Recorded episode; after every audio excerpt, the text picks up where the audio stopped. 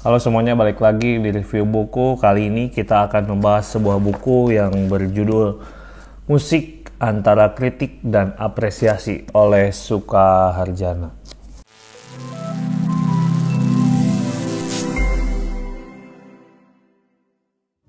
Di bagian awal di pendahuluan di sini disebutkan kritik lebih sering banyak keliru, meleset karena kritik cenderung tertinggal satu langkah dari karya seni sehingga menjadi kesenjangan antara kritik karya seni publik.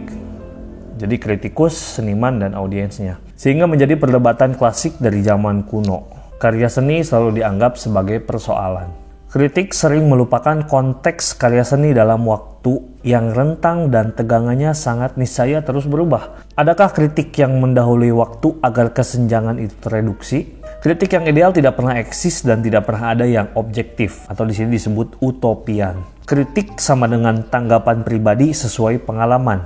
Meskipun subjektif, tapi selalu ada faktor objektif yang dinilai baik. Sebuah karya seni yang terlahir akan menemui masyarakat penerimanya secara bebas dan liar dan berhak hidup dengan kemandiriannya sendiri. Mencoba menjembatani dan membantu memberikan pemahaman dari kebingungan kritiknya jadi sebetulnya di buku ini juga Sukaharjana mencoba memberikan deskripsi atau pemahaman tentang ikon-ikon penting peristiwa-peristiwa musik yang tidak boleh kita lewatkan. Di bagian awal ada recital vokal Sari Indrawati di tim tahun 1972 dengan bahasa Indonesia, bahasa Inggris, Jerman, Itali, dan Perancis.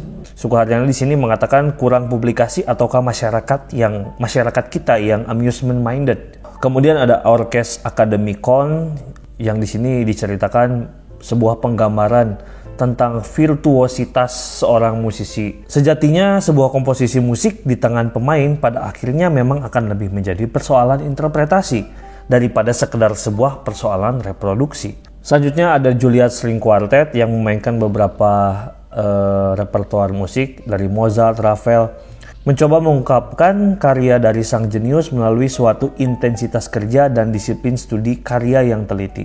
Karya Rafael yang membersihkan angan-angan dan lamunan impresionistik gaya Perancis, luasnya wawasan dan analisis artistiknya. Selanjutnya ada Sydney Conservatorium Chamber Orchestra pada tahun 1974 di Pusat Kesenian Jakarta memainkan beberapa repertoar musik kamar, Handel, Concerto Grosso, aria dari Bach, dan juga Vivaldi. Anak-anak Aussie, disiplin kerja sudah tertanam baik. Cukup menunjukkan gambaran dari karakteristik musik dari Itali. Temperamental, virtuos, dan banyak mengandung gaya atau dinamika permainan. Terakhir karya Joseph Haydn dengan sedikit humor dan ceria sesuai khasnya. Hal ini menunjukkan pentingnya pendidikan musik. Betapa suatu studi musik yang serius intensif dan terencana dengan matang hanya bisa dilakukan dengan kedisiplinan tinggi, penuh tanggung jawab dan kerja keras, penuh pengabdian terus-menerus. Kemudian di akhir mereka memainkan karya Bizet dan Bela Bartok yang disadur dari buku piano untuk anak-anak dan terakhir ditutup dengan lagu Indonesia yang diorkestrasi sendiri. Agaknya lagu-lagu Indonesia masih saja selalu menjadi lebih menarik bila diaransemen dan dimainkan oleh para pemain musik asing yang lebih menguasai teknologi. Sayang tidak ada yang bisa mendengar karya dari komponis Australia itu sendiri. Selanjutnya musik kamar dari Stuttgart atau Stuttgarter Kammer Orchester dari Jerman, pimpinan dari Prof. Dr. Karl Munchinger, Bapak Musik Kamar live di Pusat Kesenian Jakarta, tim memainkan repertoar barok dan klasik abad 18. Bagaimana Mucinger menggiring grupnya kepada suatu realitas pengungkapan pikiran, keyakinan, dan tanggapan-tanggapan musikalnya ke dalam satu model penafsiran musik yang imajinatif. Dimulai dengan karya Risere dari Bach tersentuh dengan nada-nada lembut, bagaimana Mucinger tahu bagaimana membagi dan mengendalikan ekspresi diri mereka sehingga musik tidak menjadi suatu seni yang lahiriah, bombas atau berlebihan. Juga memberi petunjuk pada kita betapa selera halus itu baginya bertopang dari kedalaman rasa dan kejernihan batin. Terangsang oleh konsep-konsep penafsiran musiknya yang agak akademis dan intelektualis, tapi nyatanya tetap bisa kita rasakan bahwa semuanya bersumber dari dorongan emosi dan selera tinggi dalam batas kewajaran yang sempurna. Max Chagall yang merupakan pelukis juga mengambil inspirasi dari penafsiran musiknya, Kemudian karya Bradenburg di G mayor mengurai konser ini dengan napas-napas ucapan dialogis musik yang jelas dan gamblang. Mucinger bukan hanya mengabdi pada perfeksi gaya Moskwa, tapi juga pada vitalitas dan glamor pada gaya Roma. Tapi beliau mengutamakan keseimbangan antara logika dan rasa, antara yang naluriah dan intelektual secara terukur. Terakhir, karya Mozart mendapat kesan dari grup ini yaitu sekelompok orang tua arif yang tekun, cermat, dan rajin penuh pengabdian.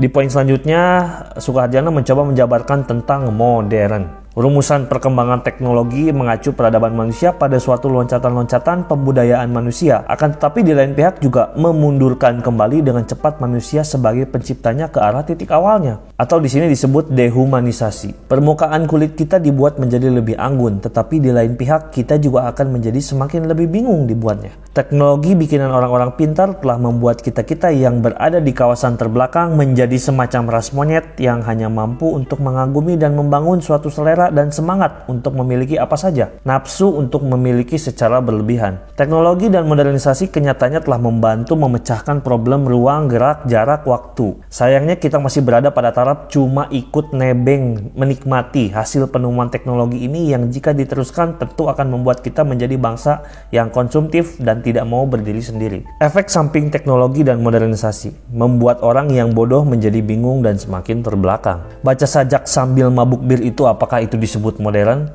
Menempel tai kucing di kanvas itu apakah modern? Dan membuat musik tanpa nada sebutir pun itu tentu saja super modern. Atau nada-nada yang dipakai itu kelebihan dalam proporsi dan masanya kelebihan dalam kaidah dan nilainya, dan kelewatan dalam ruang ukurnya sehingga membisingkan dan membingungkan persepsi orang normal? Maka itukah musik modern untuk masa yang akan datang? Agar predikat modern menjadi semacam merek atau stigma palsu, salah tempel atau simbol-simbol semu buat sementara orang yang sesungguhnya justru tidak modern. Avant-garde telah menjadi sebuah kata semu yang kelewat keren dan diagungkan. Avant-gardis atau orang yang hidup di zamannya menolak masa lampau dan tidak bergabung dengan kaidah masa kini hanya untuk zamannya sendiri dan untuk zaman yang akan datang. Bukankah itu hebat? Maka semua orang yang ingin menjadi bagian dari modern itu, apakah modern itu nomor satu di dunia? Sayangnya, banyak orang yang cenderung mendorong orang-orang bodoh melakukan sesuatu yang dipaksakan hanya agar terlihat modern, sehingga menimbulkan perbuatan yang ganjil. Ada gending kontemporer, piano yang disumbat, Mimpi Beethoven di pasar gelodok dan Gatot Kaca benar-benar hidup. Semata-mata hanya ingin wayang pun menjadi modern. Anehnya ketika seniman musik memainkan repertoar pilihan dari Ravel, Bartok, Britten, orang-orang modern mengira bahwa musik seperti itu masih dianggap sebagai karya modern. Parenthesis, e, merupakan judul karya Selamat Abu Syukur ini mudah-mudahan cara penyebutannya betul yang pada saat itu sempat dimainkan di Taman Ismail Marzuki. Banyak orang kecewa karena kurang nangkep dan merasa karya itu terlalu abstrak. Misalnya ketika bagian hening tiba-tiba diputus oleh pecahnya resonansi suatu nada yang memutuskan waktu dan membelah diferensi ruang dan orang mengira itu bukan bagian musik karena belum ada nada pertama yang dimainkan. Justru bagian indah dari karya Selamat Abdul Syukur ini adalah bagian hening tersebut. Musik tanpa nada, ritme, harmoni, warna, dan waktu. Keindahan ditangkap oleh siapa saja yang mampu menangkap sonor vacantus musikale. Apakah itu abstrak, Bukan. Realita? Bukan. Tapi itu keduanya. Keheningan sudah lama dikenal orang barat dan orang timur. Keindahan musik absolut atau di sini disebut hening heneng. Di Jawa dikenal swarning sepi dan di barat the sound of silence. Suara sunyi ini banyak sekali di karya-karya God, Shakespeare atau cerita-cerita di pedalangan. Ini musik yang paling langgeng, Senyapnya sunyi, musik tanpa nada, karena keindahannya terdapat pada kebenaran dan kenyataan hakikat. Nah, itulah yang kuno, tetapi modern. Walaupun tak dimengerti orang modern, orang jadi bingung. Dan orang bingung adalah orang modern. Karena gejala bingung adalah gejala penyakit modern. Selanjutnya yaitu seniman Indo di US. Terbukti dari piringan hitam di New York berjudul Court Music and Banjar Music, Balinese Theater and Dance Musical Alas Bali. Salah satu bukti adalah di mana memang seniman Indonesia ada di United States. Piringan hitam lainnya berjudul Gamelan in the New World, performed by The Gamelan Sound of Lion, di mana mereka semua adalah orang-orang native dari US. Banyak sekali seniman Indo yang tinggal di US karena mendapatkan apresiasi yang lebih besar dari masyarakat setempat. Juga bisa mengembangkan kreasi dan fantasi mereka secara leluasa. Iwayandia yang mencoba memberikan kesan tentang gerak Indonesia kepada anak-anak dari seluruh penjuru New York juga berhasil membuat pertunjukan di New York berjudul Indonesia Dance Theater. Dalam hal seni rupa, Sri Hadi menyampaikan bahwa secara mendasar kesenian Indonesia lebih mengakar pada tradisi yang lebih dalam. Amerika justru masih mencari dasar keseniannya. berusaha mencoba melepaskan diri dari European art namun masih terasa dipaksakan. Usaha untuk membentuk seni Amerika baru yaitu dengan mengambil materi dari Amerika Latin, Afrika, Asia, namun umumnya berhenti pada hal-hal yang bersifat atraktif, aneh, dan temporal saja, sebagaimana sifat-sifat seni eksperimental lainnya. Menjadi arus balik yang aneh jika kita sendiri banyak meniru Amerika tanpa melihat kepentingan dan kaitannya. Selanjutnya, Pekan Komponis Muda oleh Dewan Kesenian Jakarta di tim tahun 1979. Komang Asdita dengan karyanya berjudul Gema Eka Dasa Rudra mencoba membenarkan teorinya tentang musik tidak hanya terdiri dari nada, suara, ritme, harmoni, dan sebagainya, tapi juga tentang waktu, ruang gerak, dan lain-lain. Transformasi gerak bunyi yang silih berganti dan bertebaran di berbagai arah menyatu, memberai, dan bergolak. Selanjutnya Rahayu Supanggah dengan karya Gambuh membangun orkestrasi tembang Jawa Gambuh dengan tambahan gangsingan, artikulasi vokal, keplok tangan, baca mantra, juga dengan mengolah ritme, dinamika, tempo, dan membuat gulungan-gulungan modulasi dengan corak mengejutkan. Selanjutnya Nano Suratno membaurkan alat-alat tiup bambu secara massal ke dalam karawitan Sunda. Ada semacam kelemahan ekspresi musikal dalam karawitan kita, seperti kurang imbangnya alat-alat pengalun seperti suling dan rebab, Meski masih tercium eksperimental, gagasannya untuk mengaduk bunyi, menebar warna suara, dan menggali kemungkinan dinamika sebagai medium ekspresi mengundang perhatian dan memancing harapan-harapan baru.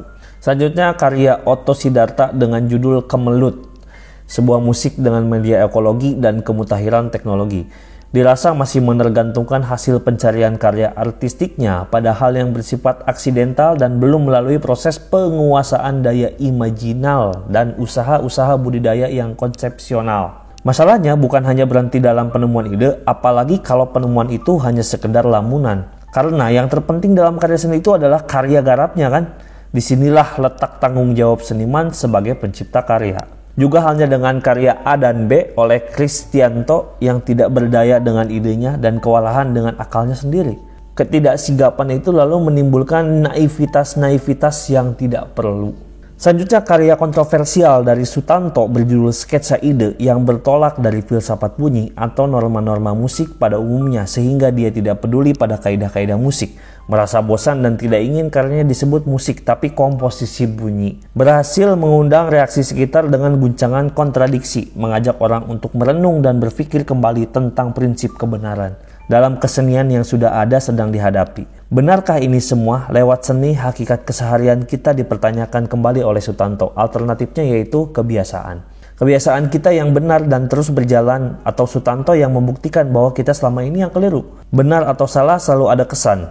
Dia siap dan yakin dengan perbuatannya yang disusun dalam suatu konsep pikir dan konsep kerja yang rapi, tidak tanpa alasan, masuk akal, dan nekat. Kalau dirasa aut-autan, asal atau ngawur semata, hanya masalah perbedaan daya tangkap dan persepsi yang dipengaruhi oleh tingkat intelijensi serta pengalaman yang berbeda. Tidak menentukan siapa yang benar, jadi jangan menghakimi. Tidak harus profesional, tapi membutuhkan kepekaan pelakunya mampu menghayati kehidupan bunyi tersebut. Penyusun mempersembahkan musik ini untuk pendengar yang berkeinginan menjadi tunanetra, karena bagi tunanetra hal seperti ini sudah menjadi hidangan sehari-hari yang tidak menarik lagi. Yang dirasa ngawur ternyata atas dasar pemikiran dan konsep.